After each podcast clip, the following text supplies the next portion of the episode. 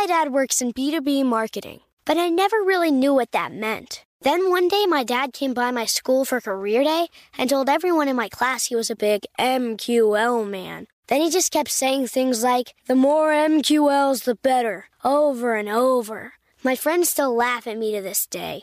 I think it means marketing qualified lead. One thing's for sure I'll be known as the MQL man's kid for the rest of my days. Why couldn't you just be a fireman or a lawyer? Why? You ruined my life, Dad. Not everyone gets B2B, but LinkedIn has the people who do. And with ads on LinkedIn, you'll be able to reach people based on job title, industry, likelihood to buy, and more. Start converting your B2B audience into high quality leads today. We'll even give you a $100 credit on your next ad campaign. Go to linkedin.com slash customer to claim your credit. That's linkedin.com slash customer. Terms and conditions apply. LinkedIn, the place to be, to be. You know you've got a comeback in you. When you take the next step, you're going to make it count for your career, for your family, for your life. You can earn a degree you're proud of with Purdue Global. Purdue Global is backed by Purdue University, one of the nation's most respected and innovative public universities. This is your chance. This is your opportunity. This is your comeback. Purdue Global, Purdue's online university for working adults. Start your comeback today at purdueglobal.edu. Getting ready to take on spring? Make your first move with the reliable performance and power of STIHL battery tools. From hedge trimmers and mowers to string trimmers and more, right now you can save $50 on select battery tool sets. Real STIHL. Offer valid on select AK system sets through June 16, 2024. See participating retailer for details.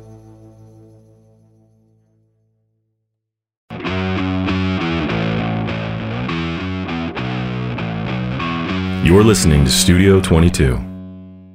Welcome to Studio 22. We are sitting here with Will Meldman, my co host, and my good friend, Garrett Warren, second unit director, one of the best action directors in all of Hollywood, in the world, one of my great friends.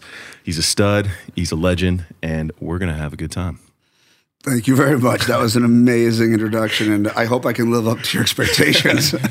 it just came out, and so yeah, you uh, you're on. Thanks. You're on, man. Thank you. Uh, it's great to be here. I can't Good. tell you how I, I, can't tell you how uh, I've been looking forward to this since I've met you. I thought that you know this guy has got something. He's got it. Capital I, capital T. And in Hollywood, there is very few people that you meet that have it. And you know who have it. Like stunt guys, they'll come in and you'll have 50 people come in and audition for a role. And you're like, yeah, he doesn't have it. He doesn't have it. That guy, he's got it. You know, it's something between charisma, the ability to act upon emotion, and then also the ability to be smart. Have right. street smarts at the same time, you know? And then once you do that and it translates into whatever you're doing on for a character or a scene or an action piece, you know he's got it. There's guys out there that are talented, that are athletic, but they don't have it. They're not smart sometimes. They don't have the ability to talk to people. They don't have the ability to create a character, but they can flip like, you know, X game yeah. people, you know, drive a motorcycle up the side of a building. It's great. But as soon as they get off and have to talk to someone, different story. Right. Well, first, I appreciate you saying that. Now I got to live, live up to that. Um, but our, one of our good buddies, Pete, came on. He's a, he works in the fitness industry, and he was saying, you know, people some people just have mm. physical intelligence you know it's a different kind of intelligence than an emotional or intellectual or whatever it is. So some people are what you're saying really good at flipping and doing all that stuff. And so finding people that can do all the things is is great. And I, it's ever since i was a kid you know i've always had the mindset that i can do anything. And if i don't know how to do it i can i can figure out how to do it. And I'll, i won't stop. I won't quit. I'll become obsessed if i have to get really good at something t- until i have it. But i'm not there with everything but i i, I believe you know and working hard getting. I can see that. Yeah, yeah, I can see that. You're you're shooting alone. You know, yeah. the way you work with the weapon. But I Dude, do have to find out, right? He showed me that video. I was like, Brock, Brock, bro. like honestly, I, I I was like shocked. I was legitimately shocked. I'd like, only I'd only ever been to Taran's once before that, and I only shot twice. So that was really my first time ever shooting. And like I'm, t- I'm saying, like two rounds, and that was it. And it was nothing else. It wasn't transitions. It wasn't reloads. Everything was everything I just did was all brand new to me. All right, hold on. So, audience members that are listening to this story, we're talking about going to Taran Butler's, right, Taran Tactical, and this man came in, grabbed his, you know, Glock, and he fires with it. Then he puts the Glock into his holster. He transitions into a rifle, uh, an AR, you know, and he starts to fire from that as well. So it is a skill. You guys have seen it in John Wick. You've seen it in Heat. You've seen it in all those movies. And this man came in and was able to do that with a live fire weapon. And I know a lot of you might out there might say, "Oh, guns, bullets, not a good thing." It's not like that this man went out there in a very professional setting with a bunch of professional people in this industry and learned how to handle this weapon in a practical way that was safe and was amazingly executed. Now, that in itself, it sounds to me like you've only shot four times from what you just said. Is that true? I've, well, only at Taran's. I've shot before, but I don't shoot very often. you know? Okay. Yeah. But military wise, like tactical wise. Yeah. Because you were fucking high and tight. Oh, can I say the F word here? You can Yeah, Okay, want, yeah. you were high and tight, man. Seriously, your shit was you were crossing T's and dotting I's the way that you were moving. Your shoulders are forward. You were leaning in. Looked like you were gonna shove your barrel down someone's fucking throat and make them taste the water on your knee. It was great. I was all about that shit, man. And you came in looking like a fucking stud, making things happen. You know, with those weapons. That in itself is sexy. It's beautiful. It's great. And if you think about it, like, let's say we're let's say we're making the TV show on our comic book, right? Tons of action in it. You go to a studio. What Brock did, some actors or actresses might never achieve after tons of money and time put into it, right? And like that's what I was I was sitting there like bewildered. Just like that looks like John Wick, right? Like it looks like something super it's amazing hearing it from you too, like the way you define it and go through it. He, that, that's why I'm wondering. Because if that's only four times, four times at Taran or two? No, I mean that was my first real time at Taran's. So I've been to Taran's twice. Man, okay, so I'm just jealous. So fuck you, first of all. Second of all, um, you know, when people get a weapon in their hand that does have bullets in it, you're scared. You're nervous, you know, and he didn't do that. He was able to, but I also have to admit, my hat's off to Taran. Yeah. Because Taran is an amazing instructor. Within, you know, an hour's time, he's got all of my daughters to handle a weapon that well. So my daughters are all from, you know, when they came in at 13 years old, all the way up through 16 years old. Now they're at 18, 19 years old. And I don't condone people using weapons in any other way other than being professional. But at the same token, I do want them to know how to handle a weapon safely so that they don't get hurt or hurt someone else. And I can tell you that you did a great job, and Taran did a great job of teaching you. But more importantly, um, your tactical sense looked like Sicario. Mm. Looked like you know Benicio del Toro and T- Sicario coming in, just looking like a well trained, mm. you know, professional, you know, operator. it was that's- great. I think from a storyteller's standpoint too, you know, like I love film and TV as much as everyone else at this table, right? And Yeah. when I watch stuff on TV or on, on on film that they aren't doing things correctly or or they're mashing the finger or way over the trigger or they're not handling the weapons properly there's not you know all the safety protocols aren't being followed whatever it is if that story's not being told right it takes me out of it. And i don't like for me mentally i'm like i have to figure this out as fast as possible and as safely as possible so that i can be a better storyteller. That's where my mindset's coming from you know? Well, he was good. Let's just cut back to the chase. Uh, He was good, guys. Everyone, he was good. no, i appreciate that man It's a, extremely high praise coming from you too. Honestly, like that's amazing. And Yeah. my I feel like my eyes didn't deceive me. It was very quick and very accurate. Yeah. I, look, look, okay. So shout out to my buddy. I have a SEAL team, ex SEAL team member, ex team guy. His name is Andy Arabito. He's the one that did all of the technical advice on the Avatar sequels that we did. Oh wow. Um, and you know, he's the one that made me have a greater appreciation for that tactical movement. And he thinks outside the box. And you remind me of it. And I certainly hope, you know, my boys out there. You're right. He's brand new, so don't go ahead and get all up on me about the fact that he might have moved some way a little bit wrong or whatever. Come on, guys, let's go ahead. You know, he's brand new, but he was really amazingly talented at being brand new. And then you, I know you trained with the Navy SEAL over in uh, uh, Tennessee. yeah out of you know? nashville yeah yeah ian and uh and casey deidrick who's Casey good. Deidrick, who's an amazing actor, love him. He's one of Yeah. us. You know, he's the kind of guy that will collect trash just anyone like anyone else. Work out like a mother. He's great. And then he had a Navy SEAL, Ian. I'm not sure his last name, but he was spectacular. He taught those both how, th- those guys both how to be spectacular with weapons too. So Yeah. shout out to both of those guys as well as Taran Butler. Yeah, hundred percent, man. And that's you know something that you know as filmmakers and friends, you want to collect people that are like minded and, and kind of have the same direction uh, or want to go in the same direction as you. And, and Ian and Casey, you know, uh, Taran, everybody. It's just like that's why I love doing this, you know, because we, I know we're going to be working on more stuff together. We want to create more things. We want to tell more stories, but having those groups of people that you meet through this process, there's nothing better, man. Like I, I love a, a film and I love a set because every time it's a new adventure, it's a new experience. It's something that I got to figure out, and I, I'm not doing the same thing every day of my life for ten years. It's I don't know what tomorrow looks like, man, and that's exciting me because I get to problem solve. I get to figure it out. I get to show up, and but you meet those people that are just so great, like you, man, dude. The second we Oh, met, thanks, I'm man. like, this guy is the man. I man. appreciate it, man. I appreciate it. I get so, you know, I guess sitting here on this podcast, I don't know much about it. You know, what is it you guys try to get out of your podcast? What do you want to give to the audience? What does the audience tune in for on your podcasts? It's a great question. We typically go for, you know, we try to keep it motivational, positive, while still talking about obstacles that you had to overcome. Great, Right. great. That's kind of the very basic formula. Would you say that's Yeah, definitely. It's uh, we want to stay, you know, like he's saying, positive. But for me too, it's it's I love diving into people's mindsets. You know, what makes you you? How did you get to where where you started to where you're at now and where you're going to go? And like, I love it. what does it take to get there? You know, because right. it's a way better way of saying it. well, I mean, more or less. I don't know, but for me, it's if I'm an audience member and I love film, I love TV. If I'm a fan of yours and I'm a fan of your work, uh, which millions and millions of people are, um, uh, dude, we get to dive in for a second into your mind. It's the coolest thing in the world. I love it. So let me do this then for the audience members because I know that we just spoke about something that a lot of people don't know much about and wish they did. And they think that it's out of their grasp, and it's not. And that's the thing that actually kind of irks me a lot about the public. Taran Tactical is in Simi Valley, California. You can go there and take lessons. Anybody can.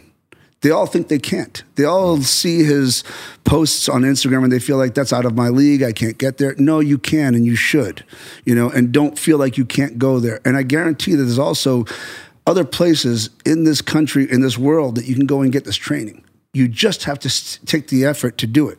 Right. On top of all of that, I have to admit, it's like some of the reasons why I've gotten better at what I do for gun work is I'd go home with like airsoft guns mm. that are still practical, real, you know, but they're safe. And I still practice mag reloads. I practice, you know, aiming. I practice holding the weapon, things like that. And so that's the stuff that a lot of you guys at home should also know that you can become better at these things without having to use a real gun. You know, something that has bullets in it. It's still a real gun, but it has the airsoft ability to it. You know, so you can still do that stuff.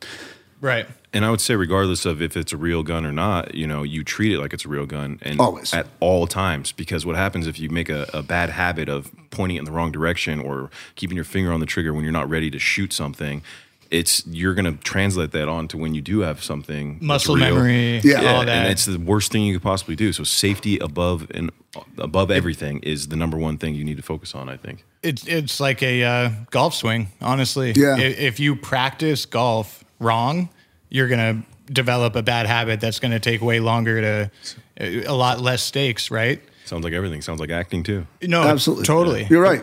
I think that also for the people that are listening, I think that, you know, aside from you guys going out and getting these lessons, which I think everyone should, I think that there's um, a need in this world. And I know that there are people in New Zealand that don't have guns and we're not going to be using guns. Look, you don't know where you're going to end up in this world. I remember that there was um, some guys on a train in France, you know, and uh, I think Clint Eastwood did a movie about it, right? And all of a sudden, a terrorist got onto that train, was going to shoot and kill people, and these three guys just teamed up and took this guy down, you know, to be able to grab a weapon from someone, know how to handle it well, know where the business end is, know how to stop a magazine, take a magazine out, and things like that. Right. I think is a valuable talent. I also think that, and this is what I feel is super important for my kids, for anyone, for girls, for boys, it doesn't matter. Everyone should be able to pick up their own weight. It doesn't matter who you are. I guarantee Like- at one point like in your life, that's like right. a- yeah. You should hang from a bar and be able to lift yourself up onto that bar and get your body over that bar so you can climb up. Because you never know, you might have a piece of uh, a pier like that you're on with your family, and all of a sudden that pier breaks and you fall and you have to hold on for your dear life. You have to be able to get yourself up say you fall at the edge of a cliff and you're in Yosemite looking at some beautiful, you know, landscape and you fall and you hold on to something with your your hands, you have to lift yourself up so you don't die. Mm-hmm. Yeah. I think that everyone should be able to go out there and lift their own body weight up. So that's one thing. Number two, everyone should be able to hit something with a sledgehammer. Mm. Okay, whether it be a sledgehammer or an axe. My- I prefer an axe for my family because I want them to know what it's like to take an axe and either have to like hit a door and break a door open to help save a family member or whatever. But if it's a fire, sledgehammer, yeah. whatever it is, everyone should be able to sling, swing a, a sledgehammer or an axe and hit something without hurting themselves. Right. You know, it will teach you how to have force. It'll teach you how to lean into things like that. Yeah. I think that's one of the most important things that anybody can do in their lifetime. Yeah, I agree with that. And I think there's also security in that too, like knowing what you're capable of and knowing that you are safer in a situation than, than instead of just being like something bad's happening to me. There's a fire in the house. How do we get out? Well, the door handle's hot, but that axe is good, you know, and go go knock your way out. You know what I mean? Yeah. I know that when we have an actress come in or an actor come into a movie set and we want them to look like they're badass, like they can kill someone, you know, instead of us just teaching them how to take a knife and cut um, with a, a, a rubber blade or a dull blade, we will teach them what it's like to actually cut something. Whether it be a slab of meat or a styrofoam pad, and we'll give them that knife, and they have to learn what it's like to actually press that blade in and cut and draw that thing across. So that way they learn what it's like to be badass. We'll give them sledgehammers, so they have to learn what it's like to actually slam down with their body weight. That way they can translate that into their acting. Same thing with you know grab onto a rope, lift yourself up, things like that. Even though we're gonna have wires on them on the day, they should know what it's like to actually try to do that so they can act. I love hearing that stuff, right? It's like the behind the scenes stuff that you don't really think about. There's so much that goes into even smaller stunts, right? Like, I, I forget what it was on, but it was something as simple as like, you know, jumping up a little, you know, whatever, 10 inch tall curb or something. And they, they had to bring a stunt person in for it because they didn't want to risk, you know, the situation. Yeah. So I described that terribly, but like, No, you're I- right. I realized at that moment how much goes into that to protect the actors, protect everyone around, and yeah. So, I mean, most people don't know this, but Robert Downey Jr. did an Iron Man movie where he hurt his ankle. He was doing a stunt, came down, landed hard. It was one of the biggest insurance claims in the industry history, right? Because they had to shut down production for a grand amount of time, and the insurance company had bonded it. And without being able to film, they were able to collect on their insurance for the time that they were off, which was months, like four or five months, which equates to millions of dollars. It was a huge claim, right? So most productions don't want actors to do stunts that could twist their ankle, could hurt their wrist, could prevent filming. That's why what you said is so true. Tom Cruise does these amazing stunts in movies. And I know that all you guys in the audience are about to go, Tom Cruise does his own stunts. You're right, he does. He's amazing. He's one of the most gifted people in the world. He will take the insurance and bond it himself Yeah. so that he can do it. He will cover anything that goes wrong. That's how oh, dedicated he is. That's right. Because the insurance companies are like, no, we're not going to bond this movie if Tom's going to get hurt. If he's going to hurt his leg, no. So what they'll do is they'll move it to a point where it won't affect filming. And then Tom will use his own money to cover the bond. That way, if something happens, he's liable for it. You know, and my hat's off to him. Nobody is better in this industry when it comes to doing action themselves than Tom is. And trust me, Keanu Reeves is amazing too at what he does. Mm. But Tom is just a beast when it comes to driving cars, motorcycles in a practical, like real setting. Helicopters, planes, jumping Everything, off yeah. Yeah, everything. You say hands down number one. Hands down. Yeah. I, I mean, he's like the Travis Pastrana of the acting world. Yeah. You know what I mean? Right. Like, aside from him being an Academy Award winning actor, dude, the action he does is Academy Award winning as well. I mean, Yeah. you can't deny that. And Keanu Reeves is a great action star. The gun work he does is by far unsurpassed. I mean, Tom does a good job too. Don't get me wrong. Collateral is genius. But at the same token, Tom goes steps further. He jumps across gaps in buildings. You know, I mean, Right. Keanu's not going to do that. He's okay letting the stunt double do, it, and he should. We all should. Yeah. Forget that. Yeah. You know, Tom got hurt doing that. Yeah, he broke his uh, his leg doing that, right? yeah, Mission. he hit hard. Yeah. How many times And he do you ran it think off. he's Sorry. right? No, yeah. I was going to ask, like, how many times do you think he's gotten hurt? Like, A lot of times. I Yeah. mean, all of us stunt people, we get hurt constantly. I've had over sixty surgeries. Wow. Whoa. I've been under the knife more than 60 times because of the injuries that I've gotten. I mean, some of them weren't with stunts, of course, when I got shot. You know, uh, those surgeries had to happen. They weren't stunts, but I've had stunts just where broken ribs, broken back, um, you know, discs being put out of place that they have to do laminectomies on, um, knees being replaced now because I got crushed by trucks and things like that. So I do Wow. car hits and all that, you know? Damn. That's wild, man.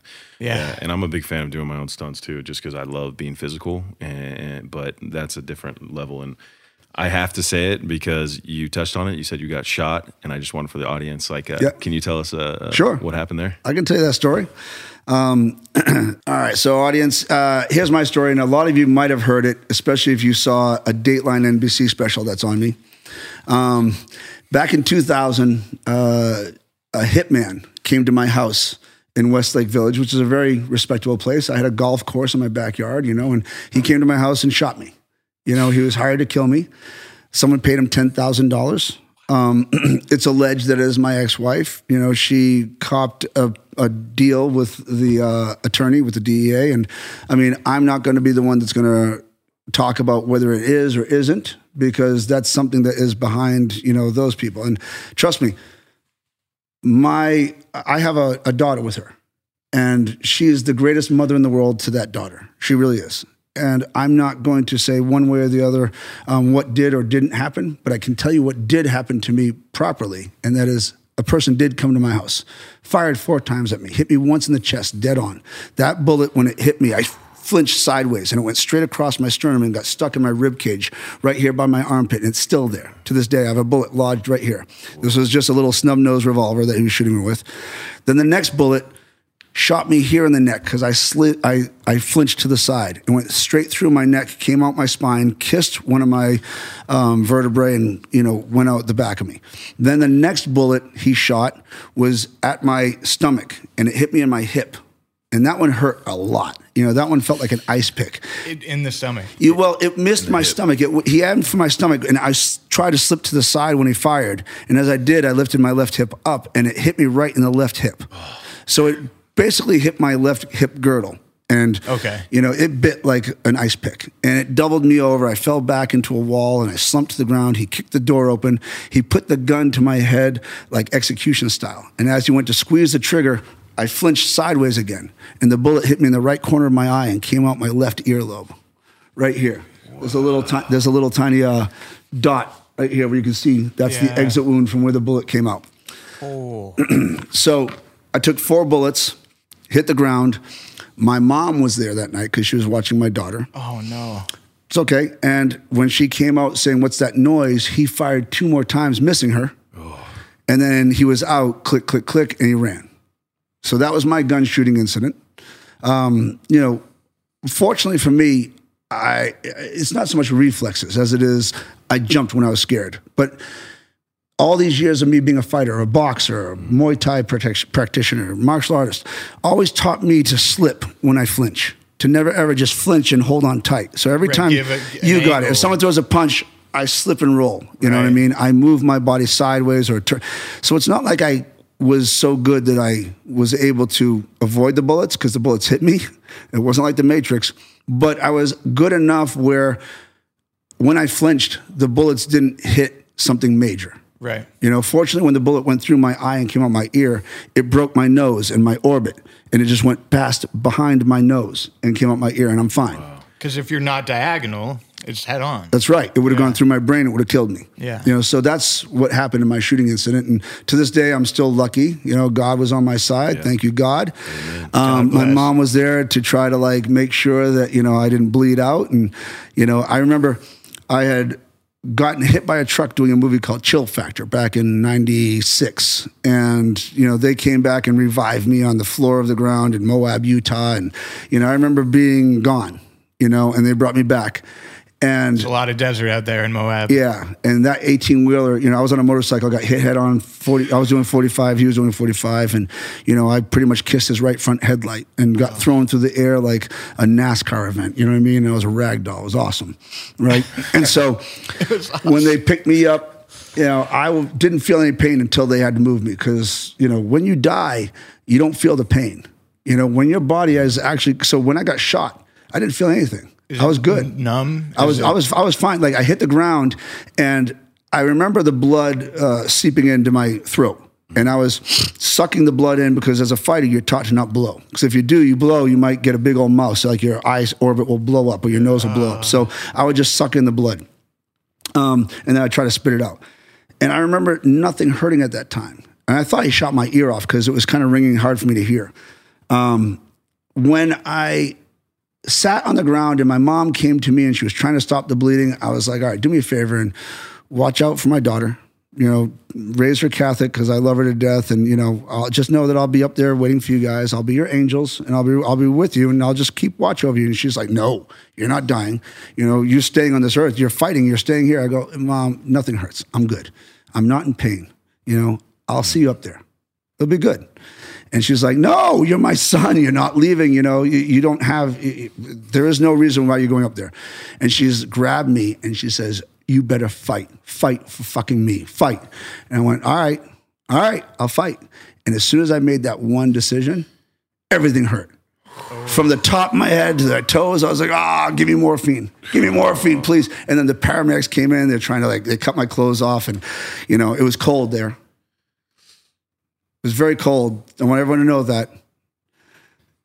Because just all you could see was like, so when I saw the, yeah, when I saw the, the audience doesn't Like, see it. where's okay. going with that? So, Yeah, cold 'cause you're losing blood, cold 'cause it's cold yeah, outside. yeah, Oh, yeah. cold. Thank you. On like the So- at night. So, and then- audience Yeah. members, just Makes know sense. this: when I got brought into the DEA's office and they showed me the evidence photos, they showed me on the ground, and I was like, "Oh my gosh!" It's like I know it's horrific. You shouldn't look at it. I go, "Look at my penis; it's so small." I'm like, "You realize that it was cold? Can you tell the uh, the the the the." You know, the the audience. You know, anybody who who is it? The um, who's the people that are that are the, that are the witnesses? Who's the, uh, when you go to court? Oh my gosh, Jury. The jury, The jury. yeah, Can yeah. you tell the jury that it was, the jury that it was cold that night and that you know I was lost a lot of blood? Whatever. I was like, could you put a black bar over it or something? And she's Right, like, right. sure, I can do that. I go, "No. could you actually make it a really big, one though? Yeah. and she was dying laughing. She's like, I thought you were going to be worried about this. I am. Look at my penis. It's so small. It's like the little tiny German helmet. That's all it is. You know. That's, so just, that's what happens when you get shot. It's allergic reaction to the brass, I think, dude. That's, I That's think it. I read that. Yeah. I think I read So, that. so it was. So Oh. when they came in, they were trying to save me. I was in pain, and they're like That putting is- IVs in me, and I didn't know how bad it looked down there. But then at the DEA's office, I did. bro, that is Yeah. the most relatable thing you've ever said. Thank you, Uh, thank you. Cheers, everyone. Cheers. it's there's some things worse than being shot, apparently. You know? oh man, that's crazy, ah. dude. So all the feeling came back when you were fighting. When I decided to stick around and not, That's so yeah, interesting. Like, yeah, yeah. When I decided to stick around, and not die, everything hurt. and that was a long recovery process with that too. Like Three weeks, three weeks. and then I was back to work. Damn, I had to pay the rent. I got to take care of my daughter. You know. three True, weeks. man. Yeah. How many surgeries? I was in the hospital and they tried to save my eye. So my eye was split open like an egg. So they tried to save it twice. Um, the first one was just the regular surgery. They saved me with that night. So three surgeries basically. And the eye surgery was just horrible. I would wake up right from the surgery and immediately want to cry. And I don't cry. And so the fact that I was ready to cry just meant it was just so painful. I was trying to push that morphine button more than you can imagine. Damn, dude. The yeah, the nurse call button. For the- morphine. oh, morphine. yeah. They give you a button so you can hit that morphine thing, but once you push it, you're done. you know, Oh. and it oh. doesn't reset for another like 12 minutes, 15 minutes, whatever it is. And you're like, no, I need more. It's not hitting me yet, you know, and you're like in pain. And when they do the eye can't surgery, you're supposed to stay awake. Oh, listen to that, guys. Listen, hey, audience, check it out. When you do eye surgery like that, you have to be wide awake and you have to see that knife come in at your freaking eye. two two references for that. One is a game called Dead Space. yes. The finale yes. of Dead Space. Exactly it. and, and then the other one is um, uh, the uh, Stanley Kubrick. You know, at the end, he's making him watch. Oh, uh, uh, uh, Orange. Um, Clockwork, Uh, Clockwork Orange. Clockwork Yeah. Orange. Yes. Yeah. Damn, I haven't seen that in a long time. Dude. Wow. Yeah, well, uh, if anybody was wondering out there if this man is a tough SOB, he is. Hey, listen, I believe everyone's just as tough as me. When you are forced to be tough, you will be tough. Yeah. You know, mothers will. Anyone. I, I- I think that when you give in to uh, the pain and the suffering, then you won't be tough. Don't give in. Always fight back. That's what I believe.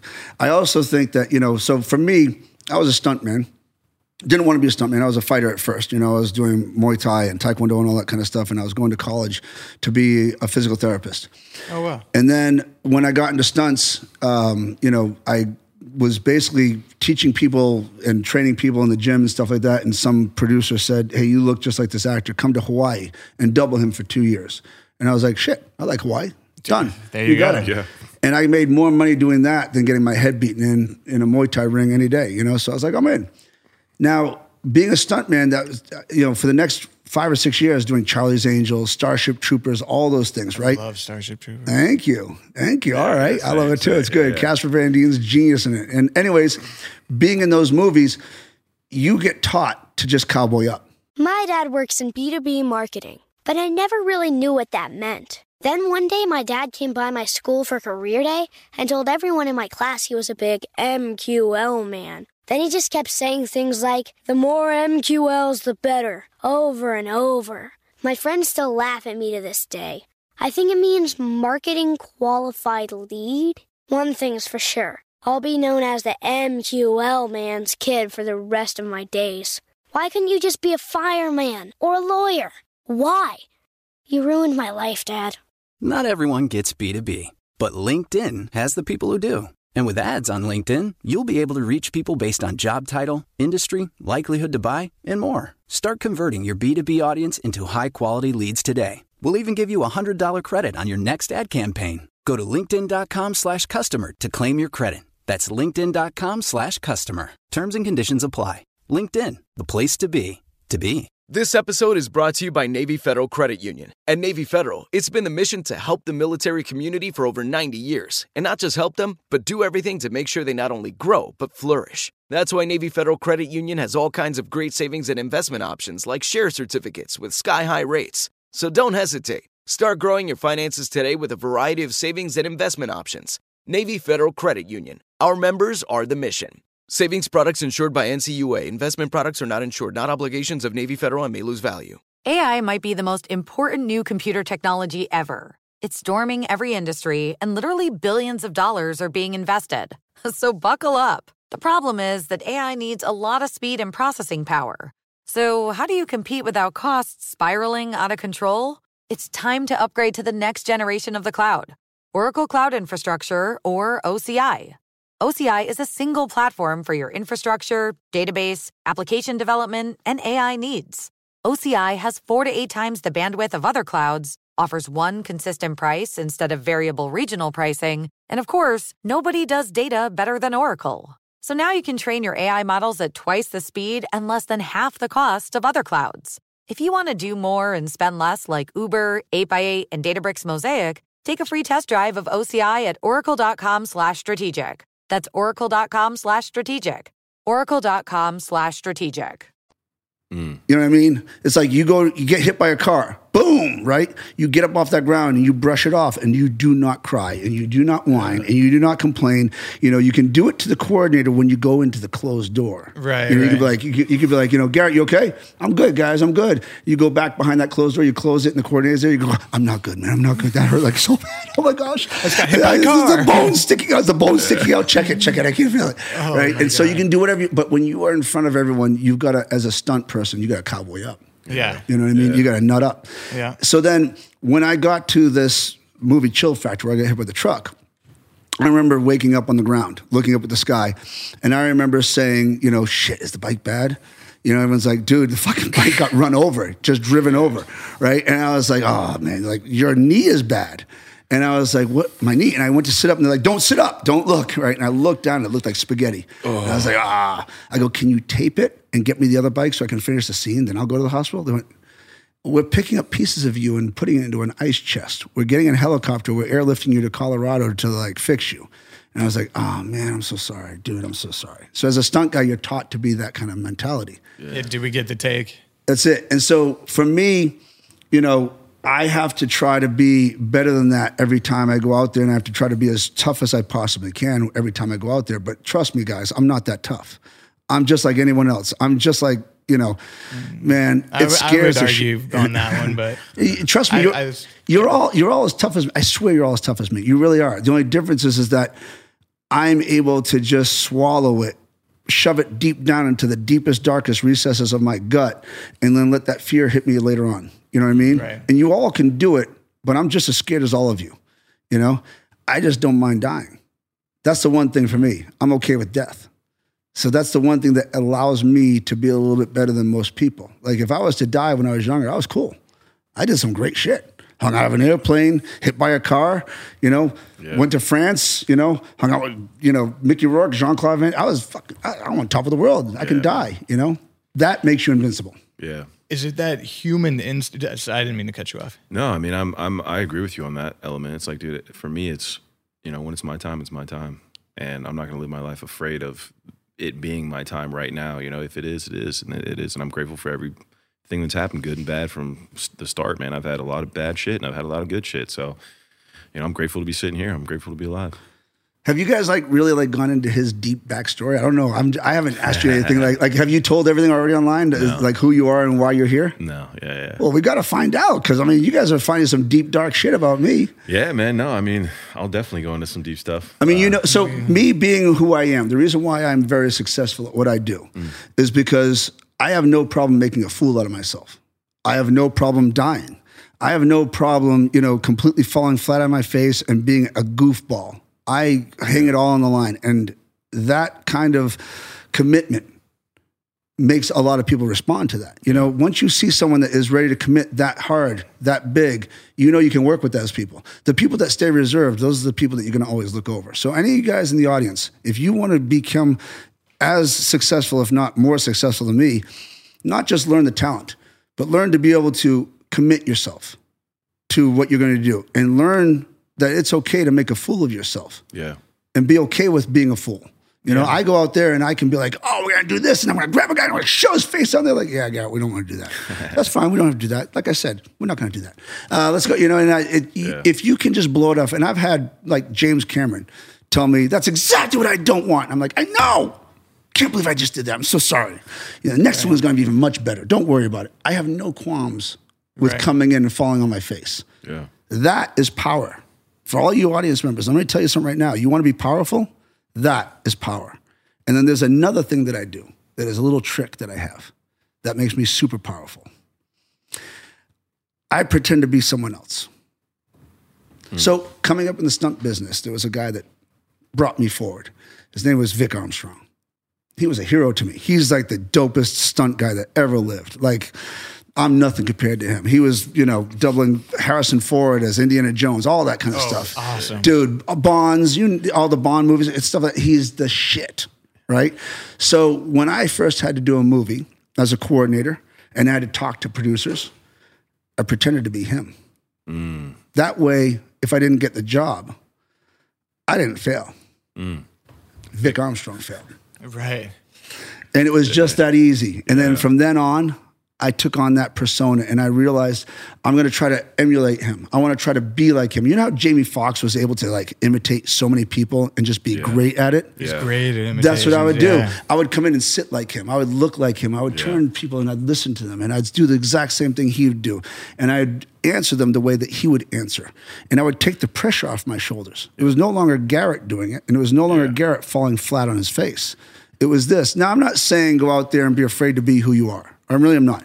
But if you're being nervous going into a meeting with like Steven Spielberg yeah, or James Cameron, Yeah. or Paul Thomas Anderson, like I have, then it helps to have this little, Little extra know- swag. Yeah, yeah. on that point too, like that was why I fell in love with acting. Is because I, when I was younger, I was afraid to live in my truth. You know, I was afraid to be myself. So when I was a character, if if I was pissed and I wanted to throw someone at the wall and, and a glass explodes on the wall, it's not me, it's the character. You can't get mad at me. You get mad at the character, you know? And so I got to let out so many different forms of emotion that I was holding in until it got me the freedom that that I experienced through that to live in my truth now. Now I'm just me. Dude. And this is what you're getting out of it. But I it took it was healing through that whole process, man. And then I, and it brought me to opportunities that I would have never had before, you know, for that exact reason. Speaking to what he said, yeah. Now when I go into meetings, I do play myself. It's just me. You know, I don't actually re- resort to being Vic anymore, but I do owe an awful lot of who I've become to him. You know, he did help forge the person that I am, and I, my hats off to him. And so did my mom. I, you know, my mom was one of the strongest people. I, my hats off to her. She helped forge the person that I am as well. But those are the two people I looked up to when I was trying to become a businessman in this world. And as a stuntman, you're not a businessman. Usually, as a stuntman, you're just a daredevil. You're just a performer. To become great in the movie industry, you need to be able to sell water to a fish. Yep. You need to be able to look at someone and convey to them the greatest idea you possibly can have and make them feel that and enjoy that and want to go into that world with you. And those are the people, the Vic Armstrongs, you know, that taught me to be those storytellers, and the mm. Spielbergs and the James Camerons. They are the ones that are the greatest storytellers. Yeah. And I I steal from them. I think having a mentor to emulate is a great strategy, right? And I Yeah. think super helpful regardless of the industry, right? You just want to like find someone like you said who you can embody and Yeah. and and um if it takes away some of the the nerves or whatever and helps, I think that's amazing. I've definitely I, I- have you ever done that and like going into a meeting can you remember like a specific time where you're like i'm gonna i'm gonna try something Yeah, I mean, I've done stuff like that all the time, but it is like you're saying, the mentors are so useful in the sense that they'll teach you things or I- ideologies or ideas, or, you know, like I have so many different quotes that I've stored in my brain that have made up the ethos of me, you know? Right. Like, bring your, uh, true, bring your own, uh, be authentic to, your, to thine own self is one of my favorites, you know, uh, be true to thine own self, right? So, it's things like that where you start to stack them all up. And one of the quotes I used to put on my, my I've said it a few times, but I have so many different quotes that I'll pull from, like uh, a quitter never wins and a winner never quits. Like these little things that I instilled in my mind to make me better and to show up. And the things that I've learned from other people, like live in your truth, is one of the best pieces of advice I could have ever gotten. And it was from people that inspired me, that I looked up to, that, you know, taught me things that maybe I couldn't. So then it became me. And I was like, now it's my turn to pass that on to other people just by living. But then also when I get the opportunity to have great conversation, you share those moments, those memories, those, you know, things that impacted you. When you hear the things at the right time, you know, you can hear the same thing 20 different times, but when you hear it at the right moment, it hits. It know? does. It does hit. You're right. Yeah. And, and you said something that was great for any audience member that are actors. The most important thing is actually find your truth. Eh, Look, no one needs to be, you know, Brad Pitt and Inglourious Basterds and have, you know, an Alabama accent and, you know, growl or whatever it is.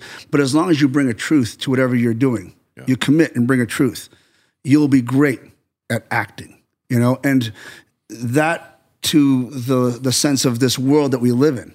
If you can bring truth to everything you do with your family and friends and the people that you work around, if you can bring that truth to them, those people will respect you and they will honor you. You might not do what they like.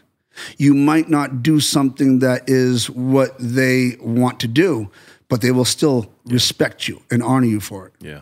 And that's everything I feel like you're saying is you're bringing authenticity, you're bringing your Yep. true self, and then you're not afraid to fail. Yeah. Failure to me, and this is another quote I love failure is only the opportunity to more intelligently begin again.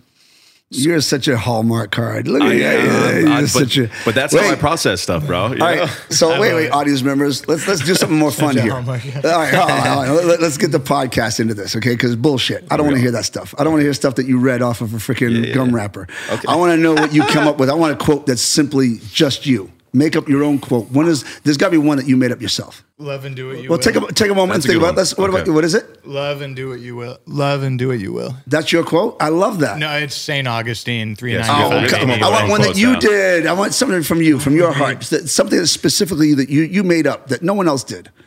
authenticity is the currency of the future I like that. Is that you?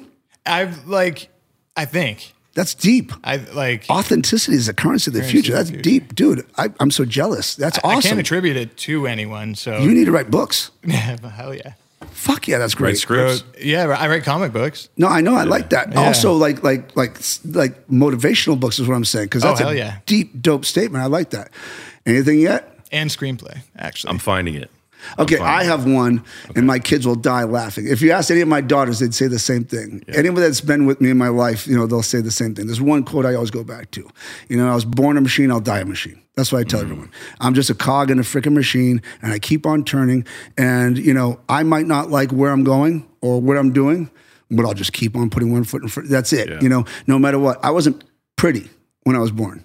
I wasn't put on this earth to be, you know, the good looking guy that gets the girl at the prom. I was never that guy. I was the guy that lifts those people up on my shoulders and carries them up the hill and gets them to where they need to go. That's who I am. I'm the working class. I'm the guy that hangs the, re- dra- the hangs the dry- drywall. I'm the guy that busts the door down when the earthquake hits and the little old lady is back there. I'm the guy that you know eh, that when everyone else is done and they go home, I'm still in there trying to find the cat that someone couldn't find. You know, I was born a machine. I will die a machine. That's what all my kids. My kids, if they listen to this, they'll be like, "Dad, shut up. Would you please stop?" And that's just No, what it's that's my that's my motto that I've always lived by. You know, so when I want to cry and quit, I just say, "Nah, Garrett, you were born a machine. You'll die a machine." You know. my football coach, I played like running back and slot receiver. He uh, he would always say, "Stay low and keep those legs moving." I like that. So I like that. like- that's a, but that's a good quote too. You know, listen, I remember a long time ago. Um, I had a buddy that was a fighter, and his quote was just always, you know, spit that mouthpiece out. You know, just like, it's time for you to fucking spit that mouthpiece out and fight for real.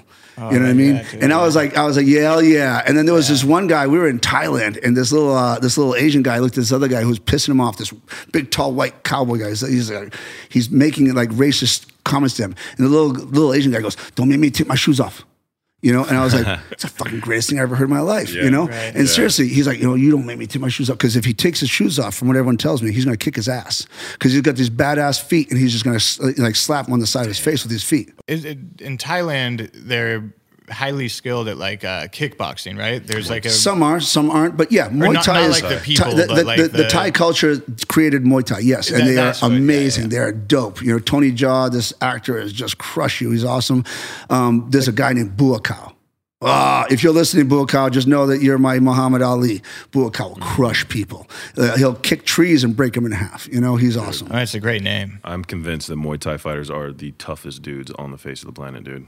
Hey, They- listen, they- you know, when it comes to self defense, like like aside from wrestling, uh, you know, Muay Thai. That's it. You know, throw some elbows, throw some knees, you know, leg kick. Forget this jump spinning shit. It ain't gonna help you. You know, a leg kick will will put a person down, or an elbow to Oh, the side hell of the skull. You know, yeah. yeah. Yeah, wrestlers too. Wrestler. I mean, I was messing around with my buddy one time who wrestled at Iowa, and we were, you know, it was friendly, but I'm like, okay, take me down. And before I knew it, dude, I was Think like, the worst thing you could have said, dude, man. I, I like couldn't even blink, and I was on the floor. I was like, okay, like, I wanted to be there. I wanted to laugh. I'm laugh. like you did it. That worked. But yeah, wrestlers can get you down quick. listen, if you look at the UFC, and I guarantee Joe Rogan's going to side with me. You know, some of the greatest fighters, if not the greatest fighters, are all great wrestlers. You know, Mm-hmm. wrestlers are the guys that will just you know crush people. Yeah. Yeah, it's definitely not. I I don't want to say it's underrated, but it is one of those skill sets that if you come in, you know you're doing wrestling, you're throwing people around. Yeah. yeah, you just control. Yeah, man, I don't have a super sick freaking quote right now. Ah, I love it. I love it. Dude. Oh, it's driving me nuts, dude. but it, you know, it's funny because the one thing I've always said, I grew up with pretty heavy depression, and uh, you know, been in some very, very dark places. And and one of the things that is consistent through my life since I was a little kid is I would always tell everyone to be positive. I would always tell myself like to be positive. I like that. And it was through the hardest times, that's what I did. And no matter what happened, I would just dig out and try to find a way to be positive and find a good in every situation, you know? Because there's a lesson in everything. That's why I said earlier, you know, I'm grateful for all the good and the bad. I've had plenty of bad, but I've learned from all of it. I've grown from all of it. And it's made me who I am and how I show up in the world today. So that's why it's, I'm, I'm all right with anything that happens. Let me tell you, depression is a very deep and hard thing that this world is going through and has gone through. My hat's off to you. Seriously, the fact that you've come out the other side and you're still doing well, you know. And anybody that is suffering depression, please don't be afraid to go out and reach out for help. Talk to friends, talk to professionals. I think that's important. Um, I don't think that it's something that is easily approached. It's not like you can just get over it. You know what I mean? It's something that you have to work to, and I hope that everyone does work to it. Um, uh, you know, I try from time to time when I have people that are in those kinds of places, and I try to say, you know, you have to just think in a positive way. And that's just the worst thing you could possibly say sometimes. But I don't know any other way to say it. You know, when I go out and I have a bad day, I go, all right, retrain yourself, man. Put a smile on your face. Remember something. This is going to be good. Everything's going to be good. I don't know what's going to be good. Trust me, I have no fucking clue. But I'm just trying to say to myself, don't worry. Go get yourself a cheeseburger over at you know McDonald's because sometimes those cheeseburgers taste so damn good, man. Or go get yourself something that's like tasty. You know, go to like KFC and get that you know chicken pot pie. KFC if you want to sponsor us, get that chicken pot pie because that tastes damn good. You know, so I just try to like talk myself into being happy. And I don't know how to get that across to people, but if you just did it with your stay positive, Yeah. and people got it, God bless you, man, because that's amazing. It, it's not easy to do. And how did you come out the other side? Was that it? Just you told yourself be positive? Man, well, it wasn't just that. You know, it was there was this intuition I had with my body where, you know, one of the things why I became such a big guy physically, you know, muscular wise, anyways, I was rail skinny growing up, and I got the shit beat out of me my whole life, like Yeah. like bad. From a from my dad was 350 pounds on on steroids, huge. You know, at 5'11, so he's a big boy. And he would close fist, beat the shit out of me, put me, like everything you could think of. Um, Mine too, yeah. yeah, and it, ma- it made me tough, you know. Like, don't get me wrong, but it also made me want to be so big that I could never. He would never do that to me or anybody I love ever again, right? Yeah, So- yeah. and through that, being depressed, through um, plenty of other reasons to be depressed uh, as a young kid, I found out that pushing myself to my full limit, uh, to the max amount, and I could always tell myself I can do more, I can do more, I can do more. No matter how much weight was on the bench, no matter how much I was trying to deadlift or squat or whatever it was, and I was putting up these crazy numbers, all natural, and like I just put in so much time. But what I found was the only time that I was happy in the day was after I just killed myself for three hours in the gym. I All right. killed myself. So getting physical, it forced my me to have endorphins releasing and, and you know All right. and that feeling of and, and and that's the thing too. Like and I grew up broke as shit. I didn't have you know anybody. I didn't know anybody. I didn't have any opportunities just thrown my way. You know. And, and what I found though is at least if I did one good thing to move me forward, which was to me working out and working on myself, like at least if I did one thing, I did one thing in the direction of my dream, which was always since I was as long as I remember to be an actor, you know. Um, so there was there's being physical and it's being grateful. When I learned to Yeah. be grateful for everything, Yeah. Gratitude. yeah, Yeah, you know what? For you guys listening, earlier he said, "I want to know how you got where you are, Garrett." So you guys know I've told you a couple of things that helped me get where I am. You know the reason why I am, but at the same token, I was taught to a forgive.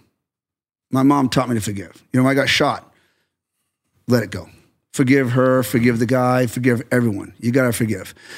Number two, you got to be grateful for what you do have you know, because there's a lot of people out there that look at social media and your friends got a Porsche or they're going on a trip to Tahiti and you aren't. Hmm. And you're still trying to work. And it's like shit. And, and trust me, I think social media, that's the hard part is you sit there saying, you know, how come they got it and I don't?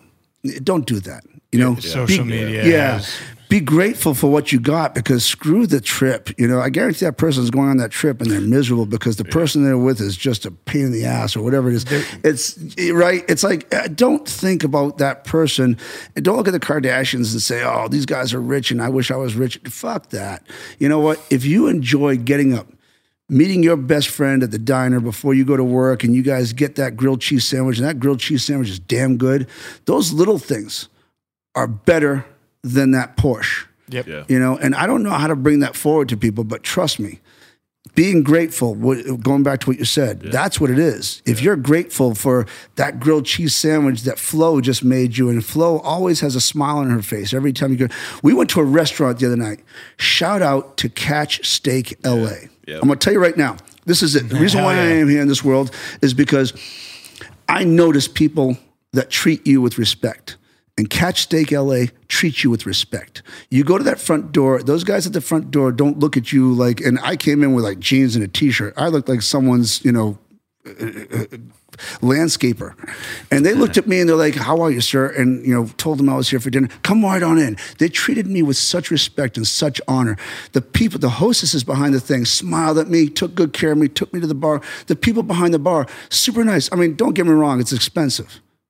Yeah. You know, uh, let's let's be honest here, okay? Yeah, yeah. But I'm gonna tell you right now, it's worth every penny because these people are the nicest people. These people are the kind of people that will lift you up. And if you don't have the money, I'm sure that they would probably help you if they didn't. But man, they treated everyone that night Yeah. equally. And dude, I love that.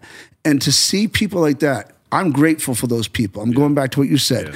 And if you can do that in your life, if you can see that teller that when you went up they helped you. Or you can see that person at that drive-through window and they helped you. I don't care where you are in this world. I don't care who you are in this world. If you can see that person that did go out of their way to be kind to you and help you and treat you with respect then i certainly hope you think man i'm so grateful for that. Yeah. and that will help you. Yeah, and on on that point too, like that's another reason I have I am the way I am is I know what it feels like to be at my lowest, and that one little straw would have broke my back at that time. Somebody saying the wrong thing at the wrong time or whatever it is, and I just never wanted to do that to anyone else. I never wished that on anyone else, and so if I had the opportunity to be kind, and I will always take it, even if I'm not feeling good. Um, I try to at least be nice, and very least try not to hurt anybody, right? But if I can leave them better than how I found them, I try to do that. yeah Um, and I had I had a friend say this to me one time. He said, "I look at every opportunity as as every every step I take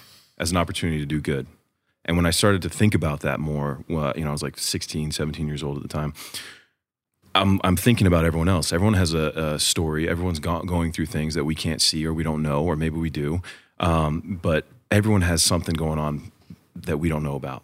And if it's something that's hurting them, or they're carrying, or they're putting a smile on when they're carrying, you know, this gorilla of depression on their back, or they have massive anxiety about something, or they're losing someone, or whatever it is, don't you think that you not knowing that it'd be a lot better to not be an a hole? You know? Yeah, yeah. To open the Right. door, to smile at people, and you know- Amen. you know, and that's I try to get that across with everyone as much as I can. But that's how I. It's it's crazy the little things of just holding the door open for you know a, a woman at the gym or or a man or anybody really.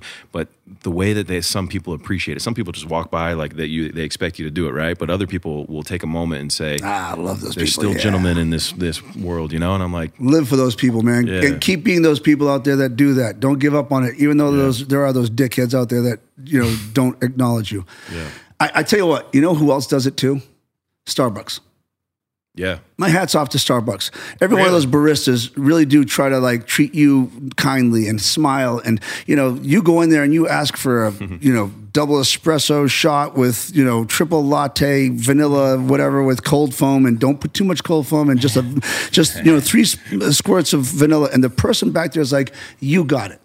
All day long they hear that, you know, and those guys are like, "You got it." I wanted my daughter to go work there. I was like, "Please go work there," because and if people you get angry if they don't get their like people need coffee, right? Caffeine is like essentially a drug. So if you're going in there needing caffeine, you, you know, you're not at your best. you're a miserable person. Yeah, Yeah, yeah, yeah. you're right. You're 100%. I wanted my kids to, all my kids should work there. I think everybody should work there in this world Yeah. because you get treated, y- y- those people are taught to treat their customers so well. Yeah. Dude, I, Yeah. they're, they're honestly, them and Catch Steak LA, my go to places in this world right now. Big shout out to I'm Mark with you on out there. one. Yeah. I hope you guys get sponsored up the kazoo by those guys because honestly, I, I- I can't tell you how, how much of a fan I am of those guys. Yeah. Oh, yeah. We had uh, Mark Birnbaum on the the pod uh, who owns Catch and Oh, really? found it. Yeah, yeah. Well, tell tell guy. him that I'm a big fan of his. Whatever he's doing over there, he's got it right, and I wish that I could at least shake his hand and say congrats, man. You know? Yeah, they're cool, man. Every time I go there, uh, everyone's saying hi. The the you know general man, the manager will come over and, and say it's good to see you again. Thanks for coming back. And dude, now you love it. It's like Yeah. those are places that you They're make great. staples. You know? yeah, uh, absolutely. This episode is brought to you by Navy Federal Credit Union. At Navy Federal, it's been the mission to help the military community for over 90 years. And not just help them, but do everything to make sure they not only grow, but flourish. That's why Navy Federal Credit Union has all kinds of great savings and investment options like share certificates with sky high rates. So don't hesitate. Start growing your finances today with a variety of savings and investment options. Navy Federal Credit Union. Our members are the mission. Savings products insured by NCUA. Investment products are not insured, not obligations of Navy Federal and may lose value. This is it. Your moment. This is your time to make your comeback with Purdue Global. When you come back with a Purdue Global degree, you create opportunity for yourself, your family, and your future. It's a degree you can be proud of, a degree that employers will trust and respect. Purdue Global offers working adults like you over 175 flexible degree programs to meet your specific career goals. These include associate, bachelor's, master's, and doctoral degrees and certificates. Purdue Global degree programs range from nursing to business to communication and more. Whatever your interest, we have the degree that will move you forward. You have the knowledge, you have the experience. Now it's time to get credit for the work you've done and earn the recognition you deserve with Purdue Global, Purdue's online university for working adults. You know you're worth it. We do too. So don't wait another second to get the degree that will take your career to the next level. Start your comeback today at purdueglobal.edu. If a new house is on your wish list in the next five years, grow your savings faster and experience your dreams with an Ohio Homebuyer Plus account from Kemba Financial Credit Union. A savings account specifically designed to save for a new home where you can earn 7% APY, a $500 matching bonus, and a $1,500 mortgage closing cost credit. Learn more at Kemba.org. Offer expires March 31st, 2025. APY equals annual percentage yield. Restrictions apply. NMLS 292230. Equal housing lender. Federally insured by NCUA. Yeah, like uh, like Craig's. Craig's is one of those places for me too, man. I love Craig's. 100%. Yeah. Yeah. I mean, I have to admit, I have resting Garrett face. Seriously, I, like I really like. A lot of people have always told me you're so mean, and I have a stigma. Like Darren over there, I guarantee you must have heard stories about me from other stunt people. Ah, see, he's laughing. The guy over there. Have you heard like like stories about me being a dick? Yeah, you see, you have. See, it's okay. You can say yes. You know, they, the audience can't see it. Some people definitely say I'm a dick. And, and don't get me wrong, guys. I'm not like perfect. I'm definitely a dick, you know. But I also know when I'm being a dick, and I try to like step back, going, Garrett, don't be a dick, you know. But I'm also very emphatic. And maybe the reason why I am where I am today is because I really am uh, like my girl Madison. She's like, you know, stop being so dramatic, you know. And I'm like, I work in the movie industry. It's all drama. I was born dramatic. You know, I, Sell I, I, all I do is the reason why I'm successful is because I'm dramatic. Yeah. You know, and I'm a storyteller. I'm emphatic. You know, and I'm just uh, that's who I am. You know, Yeah. and so sometimes that gets taken the wrong way. And it, every time I try to step back, I see people like you or I see people like them. It reminds me to step back and not be a dick, Garrett. And I try not to be. And so I don't know how everyone like like, can take what I'm saying to help them out there. And I certainly hope I can inspire someone.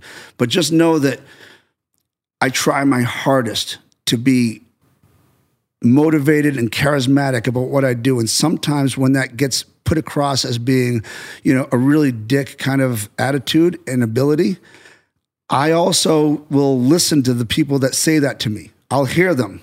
I'll hear this person over here going, Yeah, Garrett, you're being a dick. And I'm like, All right, you're right. I am. I'm sorry. But you still suck. You're still doing a bad job. You know, it's the only way I know how to do something. The only way, like, I'm horrible that way.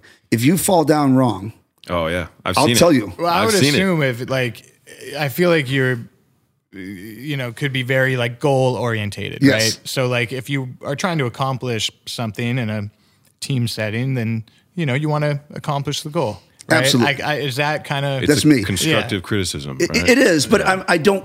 I, I'm not delicate. I don't have velvet gloves. So if you fall down bad, I'm gonna go, dude. Don't ever do that again. That was the worst thing ever. That was Yeah. the worst fucking fall in the world. Don't do that. But then when you do fall right, I'm like, yeah.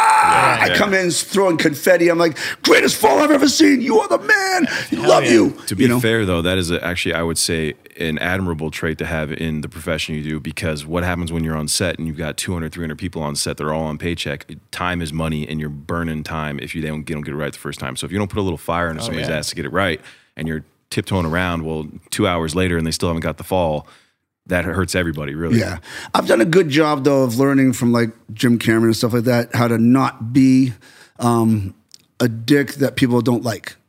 I can be a dick that you like. that's a great sentence. So, so I'm That's your quote for life, buddy. what, what are some like what are some of your favorite uh, moments working with James Cameron? Oh, dude. Are you kidding me? I have too many. Um, all right. I'm going to teach you guys something for the filmmakers out there, something that uh, will help you all remember what you're doing out there. I was on this set piece on the first Avatar, and we were sta- sitting up there. He was just right next to me. And I looked at him and I was like, dude, do you ever get tired of always being over budget and over time? Because Titanic, you were like a year and a half and you were like millions over. I mean, now we're on Avatar 1. We were supposed to be done in nine months. It was like year five. And I was like, you ever get tired of being like over budget and over time? And he goes, Garrett, let me tell you something. No one ever saw a movie and said that movie sucked, but at least it was on budget on time. and I went, oh, fuck me, that's great. Okay, I get it. He goes, so don't be afraid to go over budget and over time, Garrett. He goes, just make sure you're good. I, was like, I was like, all right, you got it, you know? And um, That's great. to me, that was one of the most important things I've learned as a filmmaker. The other thing was the very first day of filming on Avatar 1, I was on it for about three months prepping. The very first day of filming, we had Jake getting grabbed by the Thanator with his backpack, and it was ripping him around in the air, and he falls out of the backpack and runs and jumps off into the waterfall, right? Yep. So he tells me, I want you to put a wire on this stunt guy straight up. We're going to pick him up in the air, and I want you to put two taglines on him so we can yank him side to side like he's being yanked by the Thanator. Right. And he goes, I'll come right back, we'll shoot this. And I go, okay, great. So I put my stunt guy on two wires to V pick him. Mm. So when I lift him up, I have more control. So if you put him on one wire, he's just going to dangle like a pendulum. If you put on two, he'll be able to hold still in the middle. And I put the taglines on him. I'm able to grab him a bit better, right? Yep. That that makes so much. So I'm like, I'm like, I'm going to do this even better than he wants. Watch this. And he comes out and he goes, "What the fuck is that?" Hmm. And I was like, "Well, I got the wires on him like you wanted." He goes, "That's not what I wanted. I told you to put one wire on him and two taglines. And what is this for?" Well, I thought this would be better. He goes, "All right, I'll tell you what. Come here." And we walked to the side, away from everyone. He goes, "When you shoot your movie, I'll be your stunt coordinator, and I will do exactly what you say." Until then, I go, oh shit. And he goes, until then, oh. if I tell you to put one wire on a guy and put two taglines on him, I damn well hope you put one wire and two taglines on him. Now, chances are, Garrett, you might be right. You might be better than me, but I won't know that until I see my shit fail. So do me a favor. While you're my stunt coordinator and I'm your director, do what I ask you. And I went, Jim, I have no idea why I did that. The medication just kicked in and I feel so much better. I'm going to go fix what I just fucking did. And I went back over there and I learned my lesson after that. That when he asked me, and no matter how much I think I know better, when he asked me to put one wire and two taglines on, I do. And I have my own thing sitting by, ready to go when his might fail. But you never, ever not do what the person just asked you to do. Yeah. And I learned that lesson. I love I love that so much. I love that. That's awesome. you got to see it, right? Like, yeah, like you said, like uh-huh. you might have a better solution, but let me fail so I can learn, and then yeah, I had to do 10 push ups afterwards. and from then on, for the past 15 years that I've worked with him, if you fuck up, it's 10 push ups. fifteen years is a long time. Yep. Wow. Because I'm okay with whatever happens on a set. I've got thick Yeah. skin. Yeah. Water off a duck. I'm cool with it. You can yell at me any way you like. I can spin it. You know, I can come in and it could be, oh, Garrett, this is the absolute biggest piece of shit in the world. I can, I can see that. I can see that now. I thought it was great. Right now, it looks like shit. Man, I was fucking wrong.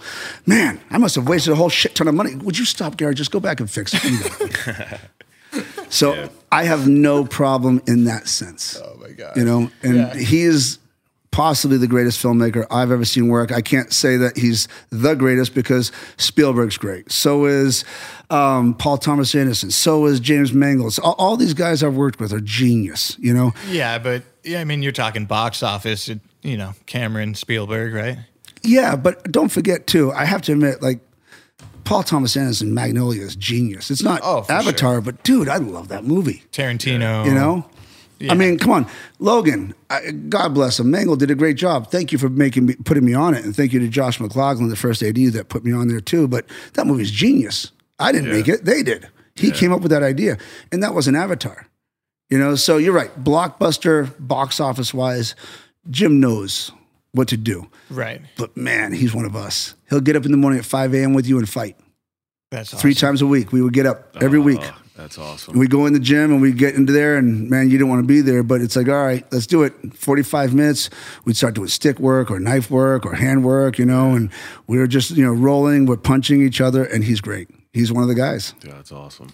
I mean, everyone you named is so talented, right? It's like essentially splitting hairs at that point because it's a lot of amazing, accomplished filmmakers out there. I've been lucky. I've been blessed, you know? It's because I've committed and I put myself out there and I have no problem laying it all in line. This episode is brought to you by Navy Federal Credit Union. At Navy Federal, it's been the mission to help the military community for over 90 years. And not just help them, but do everything to make sure they not only grow, but flourish. That's why Navy Federal Credit Union has all kinds of great savings and investment options like share certificates with sky high rates. So don't hesitate. Start growing your finances today with a variety of savings and investment options. Navy Federal Credit Union. Our members are the mission. Savings products insured by NCUA. Investment products are not insured, not obligations of Navy Federal and may lose value. This is it. Your moment. This is your time to make your comeback with Purdue Global. When you come back with a Purdue Global degree, you create opportunity for yourself, your family, and your future. It's a degree you can be proud of, a degree that employers will trust and respect. Purdue Global offers working adults like you over 175 flexible degree programs to meet your specific career goals. These include associate, bachelor's, master's, and doctoral degrees and certificates. Purdue Global degree programs range from nursing to business to communication and more. Whatever your interest, we have the degree that will move you forward.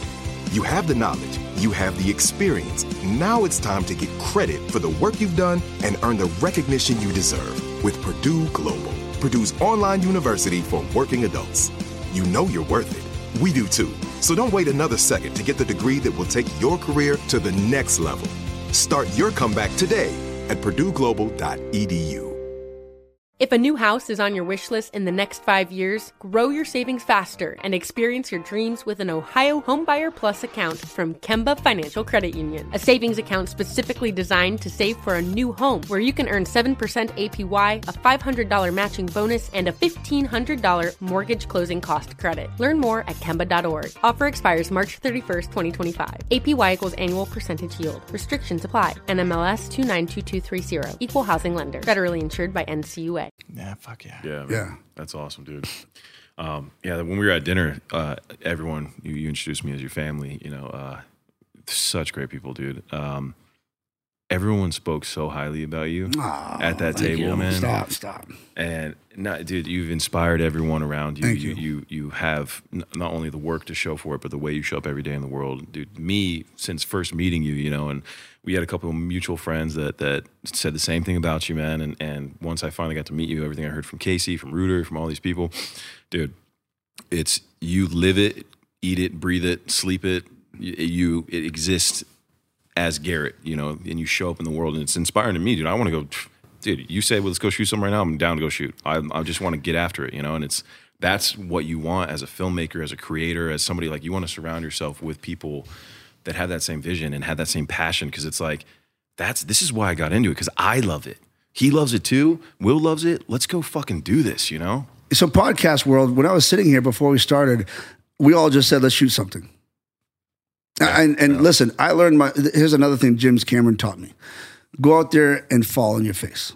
So, when we first did the first one, he's like, go out there and um, fly the Banshee. Go show me how to fly a Banshee. And I went, okay. And I stopped and went, whoa, whoa. How do you fly a Banshee, Jim? You know, how do you fly an Ikran? He goes, I don't know. You figure it out. And I go, I'm probably not going to be able to figure it out. He goes, exactly. Show me what I don't want. And so at that one moment, it hit me, and I was like, ah, I get it. Ah. So what he likes is you go out there and you test stuff. You try it and you give him your best stuff. Some of it's going to suck balls. Right. And when he sees that, he's going to know not to do that. But if you don't do that, he's always going to just be wondering in his mind.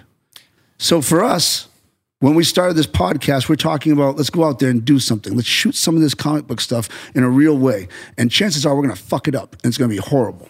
Mm-hmm. And that's good because then we're going to know what we don't want. But there's that 10% chance that what we shoot is going to be magic and beautiful and gorgeous. And what we're going to do is we're going to come away with the most inspirational, dope piece of stuff that we've ever created in our life. And that is the piece of gold that we're mining for. Mm. That is amazing. And that's what we're going to do in a couple weeks. We're all going to get together. We're going to get some dope wardrobe. We're going to shoot this stuff together. And if we fuck it up and it comes back completely shit, that's okay. Yep. We're good with that. Yeah. But if it doesn't and it's that gold nugget, we're going to be great. And when we come away with it being shit, we'll learn not to do that and go down that alley. We'll see what we don't want. YouTube comment section will let us know. They'll let us know if it's good or bad. I'm horrible No, that way. You know? I'm but but I'm horrible that way. I don't actually don't read comments, and I should. And I'm sorry, guys. And I really I really love you all to death, and I, I do value everything you guys have to say. But I really do have to have laser, laser focus on what I do. Right. And it, it goes back to what you said. I have to be the true self that I am. I have to try to create the action that I believe in wholeheartedly. And if it doesn't land, if it falls on deaf ears, then so be it. But I can't change because of those comments. Yeah. For I have to still be the person that I want to be, and I have to still keep on driving down that path. And if I listen to those comments, I will. I'll change. Yeah. Yeah. I won't be the right person that I need to be. I won't commit the way that I want to commit. Yeah. And trust me, what I do is different than anyone else. And if I listen to those comments, I'll be everyone else. Exactly. So It's a I got to be very lesson in yeah. there, too. So I got to be very careful about that, and I try really hard to like value everyone that sends comments. And I really wish I could answer all of them. And I'm okay with you guys not liking some of the stuff that I did. I get people telling me what a piece of shit that was, and I'm like, I get it, I get it, but I'm still going to do it. I'm still going to do my piece of shit the way I do my stuff, and I'm gonna still going to fall on my face, or I'm going to still swim to the top like cream. Yeah. Yeah. But you're out there doing it. you know? Yeah. A lot of people that are sitting there commenting from time, from what I've seen are not usually the doers, right? They are the people that'll sit back and you know, they'll criticize and they'll judge and they'll that was me growing up, man. Everyone told me like you can't be an actor, it's impossible. You're never going to be this, you're never going to be that. And like I started when I was young, you believe that, you know, until you get to the point Yeah, where you're like, yeah. People will do that to you. yeah, but then you get to the point where you're like, I, I don't care what anyone else says. I'm gonna go do it. Like I, and then you find out, and all of a sudden they're starting to ask you how you did it. You know, when you start things start happening, you start making one foot in front of the other. Your dream starts coming through. You know, and it's like I had the biggest people against me now say that they're friends with me, or they knew me, or even family. Same thing, man. They're like, Yeah. you know, Yeah, they, they turn from the it. biggest non-believers to Yeah. believers in you, and now it's like, okay, now I have the biggest supporters in the world, but it's because I believed in me. I had to believe in me more than anyone else ever could, and then all of a sudden, it started falling in line. You know, That's something that Jim Cameron also says a lot. He loves to prove people wrong. That's what he lives for. He's like, Gary, I love to prove people wrong. Hell yeah. Everyone tells me my movie's going to fail. I can't wait to show them that this movie's going to make all the money. That's what he said, literally, all the money. that that that's that's my comment from him. All the money. I want that T-shirt, James Cameron. All the money. This movie's going to make all the money. So just remember, you guys out there, be a James Cameron. dude, Make all the money. Prove them wrong. So true. He did it. Learn what you don't want. Yeah. And that's it. That's uh, dude. I have no anxiety. I go out and I do stuff for him, and I come back and he's like, "That sucks." I'm like, "I know." All right, I'll go figure it out. And he Right. go, "All right." Well, when you figure it out, do me a favor. Instead of doing that, change this and do this. And I'm like, and now he can tell me what to change because I just fucked it up. Well, it's like the healthiest way to approach the creative process, I feel like, right? Absolutely. Like, yeah. It's shed what you don't need without any emotion attached to it while still creating multiple things and adapting and Yeah. right? Does that make But sense? It does. But also, don't be delicate, guys. Let that person tell you that sucks. Don't ever fucking do that again and go, all right, and be okay with that. Yeah. Like, like, don't be this person that's going to go in there and when this person says, you know, you are a fucking idiot, you take it personal. yeah. When that person says you are a fucking idiot, right? Blow it off. Let it go. And then when that person finally gets around to what he wants done properly, go, all right, I got it. And then afterwards he'll come to you going, hey, you know, I'm sorry I actually said you're a fucking idiot because you're not a fucking idiot. You know, you go, I know. You're just, you're just like emphatic at the time. And so that's why I get called a dick because sometimes I'm emphatic and I got to stop being that way. And I'm trying really hard. And that's how I learned how to be a dick that's likable. Now, when I'm emphatic and I go, I hate that, I smile a little bit. Now, just do it a little bit better. You, you're so good at like doing, you're going to do it better this time. And I try to like make it a little bit nicer after I leave. And That's Yeah. the conscious awareness of, you know, what you're doing in the moment. Yeah. That's a great thing. Yeah. Or I'll say something, you know, that was the fucking worst thing you ever did in your life. I'll go, hey, you know what? I probably would have done that too. Uh, go back and do a better job now and I love you. You know, and then it's like that. That's awesome. Is there anything you know? You've obviously had such an incredible career. Uh, you've done some really badass, cool stuff. Is there anything that you haven't done yet that you want to do in this fil- in the film industry? James Bond movie. Oh, really? Throw it my way, guys. Give it to me. I'm not English. I know you can't give it to an American, but still, I want to do a James Bond movie. Um, I don't know. In this business, there isn't really, I've done everything, so I, I'm happy with it. Um, so now, for the audience members, I've moved on to directing and writing. I'm leaving my comfort zone. I'm no longer becoming a stunt guy anymore. I still do it, but you know that's only to pay the rent. Now I'm moving into the directing world. I've got great friends that have done it and become great, successful people. David Leitch, uh, Chad Stahelski, JJ Perry, um, all those guys have done it and become incredibly successful. I'm a little bit behind the curve because I've been doing 15 years of Avatar. that is amazing, though. That I've been so stuck. cool. Yeah, I've been stuck trying to break the box office. But um, now it's my turn. I've written a script. Um, you know, if you guys want to see what the process is like to try to get, you know, from the grassroots uh, level of who you are and leave your comfort level and get into the next side of life, that's what I'm actually doing. And I don't know, part of me always thought that maybe I should do some kind of step by step or diary so everyone can see what I'm going through each day, how I go to meetings and people tell me, no, we don't want the script. Or people say, oh, we like this, but we don't like. I'm going through all of that process right now. Yeah. And, you know, I haven't worked in about 10 months. And this is a guy that has always had two or three movies at the exact same time. And I've had maybe two weeks off a year for the past 25 years of my life. Now I've hit this point, and Jim Carrey is the person that taught me this. And I have to admit, Jim Carrey has some motivational things that are amazing. But he said that if you're not willing to downgrade your lifestyle, take a step back in order to upgrade and get to the next level, then you obviously didn't want it bad enough. So I said to myself, all right, I'm going to downgrade my lifestyle. I'm going to stop going to nightclubs. I'm going to stop spending money on fancy things. I'm going to stop. I'm going to start shopping at Walmart. I'm going to start coupon clipping. I'm going to save my money, and I'm going to try and make that step into the other world. I'm going to start going to classes. I'm going to start writing. I'm going to start trying to be a director more. I'm going to start talking to producers more, studio heads, things like that. I'm going to start getting myself into that world, and that's what I've been doing. And for those of you out there that are comfortable in where you are, that's completely fine. I dig that. Good for you. Don't change that. I agree. Those of you that don't want to stay where you are, that want to get to the next level, then you have to do what Jim Carrey says. Listen to that quote that he said. Let it resonate and let it echo in your brain because that's what I do every day. I live by that motto. Downgrade your lifestyle to get to the next level. Mm. And if you do that, hopefully it'll come true because I'm hoping it's going to come true for me. Yeah, it will. Oh no, I, I don't think it won't. Don't You, get me wrong. you Yeah, know how to use an axe. Just cut the door down, bro. You I'm trying my hardest. I'm trying to kick it in. You know.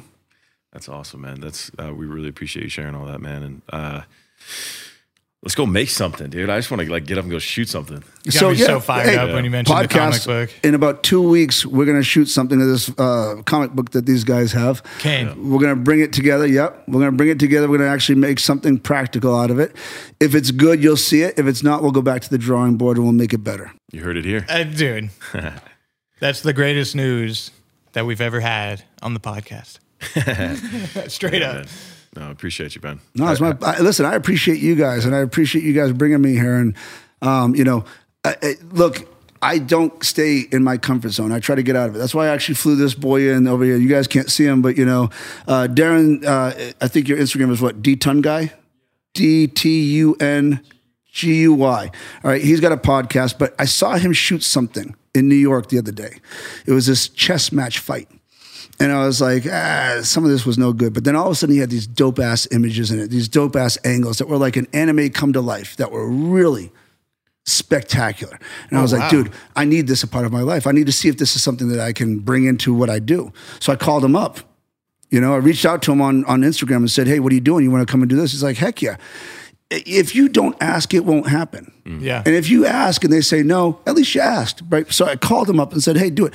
Flew him out here from New York. He's staying in my guest room right now. We're going to go ahead and play around with some camera angles this weekend. We're going to see if this thing floats, right? If it swims, you guys are going to see some dope stuff. If it doesn't, we'll go back to the drawing board. But that's what you guys need to do out there too. If you Yeah. guys are in this podcast trying to tell the audience how to get to the next level, it's reach out. It's ask the questions and see if you can get the people to make the connections and reach out to the D-Ton guys and say, hey, come over here and show me what you can do and see if we can make this together. And this guy said, yeah. And he's had no ego. He's like, let's do this. Yeah, I, I literally essentially taught myself how to write in the last couple years. I'd love to talk to you Yeah. about writing because we all have our own creative journey and like writing specifically, but we should we should definitely talk about it I'd, I'd love to. I love this idea. I'll tell you what, I think this should be something that you guys do, and I'll help be a part of it. Because look, screenwriters are already established out there. And they do great stuff on Twitter. They really do help their fans. There's a lot of people like Taylor Sheridan. My hat's off to you. I'm a huge fan. Shout out. Yes. sir. Call us and let us come work with you or work with us on something. I have a couple great ideas Anytime. because I think you're amazing and everything you do. And trust me, you've got my girl Zoe on there, my sister Zoe on there, and Lioness is genius. And I love the show and it's so good. Um, I see writers like that. He couldn't get hired the way he wanted to in Hollywood, so he went back and went to the ranch and started doing cowboy stuff. And then he was true to himself and wrote stuff that was true to him. Yep. And so it gave me the inspiration to go ahead and say, screw it, I'm going to write my own way as well. I did the same thing as you as I tried to learn how to do it. Yeah. There's a couple of people. There's a guy named Craig Gore who's a great writer. He was in prison and learned how to write. And when he came out, he became this successful writer. And he has these TV series that he's done that are super successful. I- I've reached out to him. He's helped me. Uh, Jim Cameron, he helped me with my script. He's given me notes as well. So I reach out and I ask people to help me all the time. And so to hear you say these things, I'm there too the screenwriters that are on Twitter that are already established, they try to help people, but they're already established. Yeah. They're there. If you guys want to be a part of the journey, I think that we should try to like show the world what it's like to be on this journey and see what it's like to all of a sudden get into. Are you in the WGA yet? No, pre pre WGA. Dude, I want to be in the WGA so bad. I really do. I want to be on strike with them, but um, I'm not there yet. And hopefully, and I sold one idea a while ago to Paramount with Zoe attached to it, and it hasn't didn't get made, so I didn't get in there yet. But I'm on the precipice of getting there. And if you guys in the audience are like, "Oh, I wish I was a writer," trust me, you can do it. Don't give up. You're going to run into some walls. And maybe what these guys should do is do some kind of a thing for writers and Yeah. show them the journey of beginning writers. I wrote 30 drafts of the first comic issue before I even like enjoyed what I was writing. Not the process, I enjoyed the process, but in terms of like semi-usable material, right? Like Yeah, you said, yeah. write it, throw it out. Write it, throw it out, build on it, throw it out. Yeah. It's for sure. Yeah, and, and I'm I'm gonna tell you right now, I am gonna we'll talk about the writing. I'm dying to pick your brain. You can pick my brain and find out what I go through and where I get my ideas from and all that kind of stuff. For me, I learned through the Jim Cameron School of Writing that subtext is everything. You know, the little things, and you know, just finding that there is more to um, what people are saying, Right. and that one sentence of dialogue has to, you know, move the scene. It can't be a paragraph.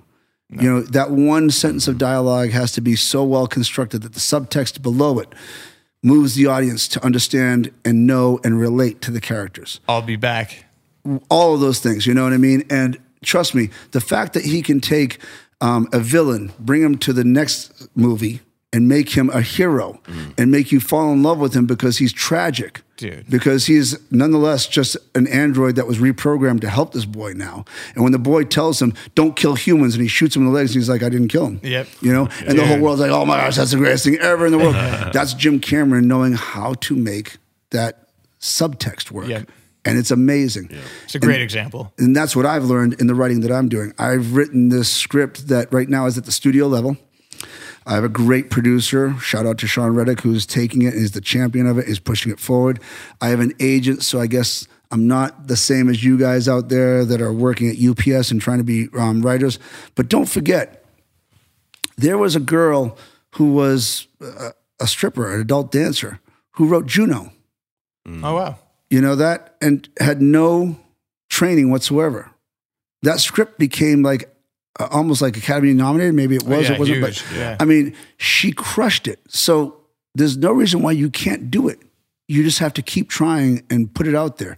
And I know I'm sounding like a flipping Hallmark card. I hate that too, guys. So don't get me wrong. I get that. But it just boils down to this search for the little things when you write. Search for the little things.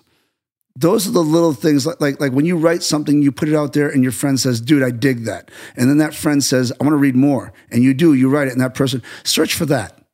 If you find that that person liking your stuff, then you should know that there's a glimmer at the end of the tunnel. You can make it because if one person likes it, and it's not just your friend, it's someone that's being honest to you, you can make it. That's how I keep going.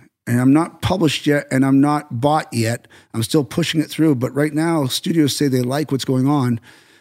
It- Jim liked the first half of my script. He hated the second half. He's like, "Oh, it just turned into an action extravaganza." I don't like that, and I'm like, "That's fine. I'm okay with that." And I'm going to go back. He to didn't like board. that.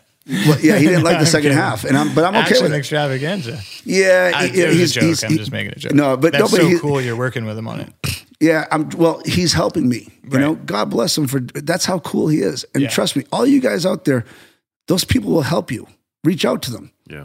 Yeah. Our first podcast we ever did with uh, Bryan Zuriff, he said, you know, he's done Ray Donovan, he does the match and does a bunch of really, really cool stuff, uh, shows. And he said, you just have to reach out. You know, he's like, Yeah. we have more access to people than we've ever had before with social media, you know, with whatever different way you get in contact with people, Twitter, everything.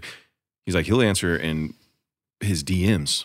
Yeah. You, know, you just shoot him a message, you know, shoot any of these producers a message. I did the same thing with uh, one of the shows I worked on. And um, I reached out to the, to, you know, one of these execs and he got back to me. And next thing you know, we're having a conversation and, and it turned into to work, you know, and it's just, it's one of those things where you have to put yourself out there. You, you have to reach out and you have to be willing to not be afraid to get rejected on top That's of that it. too. That's you know? it. What you just said. And listen, don't be afraid to call me.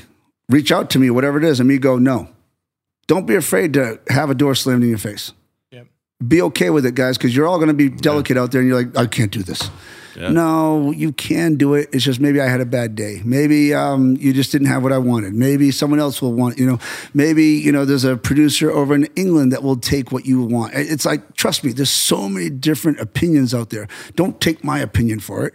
You know, that door closes, understand that there's a thousand doors you still have to knock on. Yep. And let them all say no and let that one say yes. Hundred percent. If you're passionate about something, you believe in it. Keep keep going, There you go. That's it, man. Cool. man. Awesome. I still can't believe some of the stories. I you live such an incredible life. I'm uh, like it's so interesting. I really appreciate you sharing everything. It's my pleasure. You know, I told him, uh, you know, that I'd be more than happy to come back once a month, once a week, whatever it is, and do something for you guys, even if it's like 10 minutes or whatever. And we could do like a movie talk and say, what movie did you see this week, Garrett? You know, um, I can tell him what I liked about stuff or not. But I also said that, you know, I still think that what you're talking about on the birthing process of writers, I think there's a lot of people that are writers out there that want to be writers and they just don't go for it they should. And if you take them through that process, because I would love that if I was a writer, I, I would watch it religiously. And if there's people in the, the comments that I can reach out to that are good writers, or, Yeah. you know, next thing you know, you've got the Craig Gores answering, or the t- maybe we get Taylor Sheridan to answer us. Mm-hmm. Taylor Sheridan, answer us, please. We want to work with you. Yes, sir. Taylor Sheridan, hello Whatever it takes, man. We're you know, there. whatever it takes, we would love to actually be a part of your process in your world because we love what you do. So this is us reaching out. Yeah, Yeah. Yeah. hundred percent. All right, uh, and listen, I'm I'm there for you guys, and I'd be more than happy to help in any way I can. Likewise, man. If you ever need anything. Oh, we're gonna can help. Yeah. This well, weekend, we're gonna be working together. This yeah. weekend, I'm taking him shooting. We're gonna go ahead and shoot some stuff this weekend. We're gonna do gun battle stuff with that man over there. We're gonna shoot some anime stuff Yeah, with him, man. doing some dope ass gun battles. That's gonna be awesome. I can't wait. Yeah, I, I, I'm Excited to gonna see give you that uh, uh, treatment and then see what you think about it. Yeah. Good. Let's get after it, man. All right. Hell yeah. Dude, Thanks, man. Appreciate it, brother. You're a legend, man. Thank Nah, you, you're a legend. You guys are a legend. Thank you for all of this.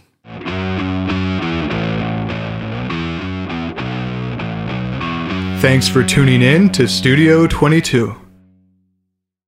If a new house is on your wish list in the next five years, grow your savings faster and experience your dreams with an Ohio Homebuyer Plus account from Kemba Financial Credit Union. A savings account specifically designed to save for a new home where you can earn 7% APY, a $500 matching bonus, and a $1,500 mortgage closing cost credit. Learn more at Kemba.org. Offer expires March 31st, 2025. APY equals annual percentage yield. Restrictions apply. NMLS 292230. Equal housing lender. Federally insured by NCUA. This episode brought to you by 20th Century Studios' Kingdom of the Planet of the Apes. Director Wes Ball breathes new life into the epic franchise. As a ruthless king attempts to build his empire at the expense of the remaining human race, a young ape begins a journey to fight for a future for apes and humans alike. Kingdom of the Planet of the Apes. Enter the kingdom in IMAX this Friday and theaters everywhere. Get tickets now.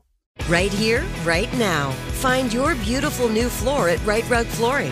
Choose from thousands of in stock styles, ready for next day installation, and all backed by the right price guarantee.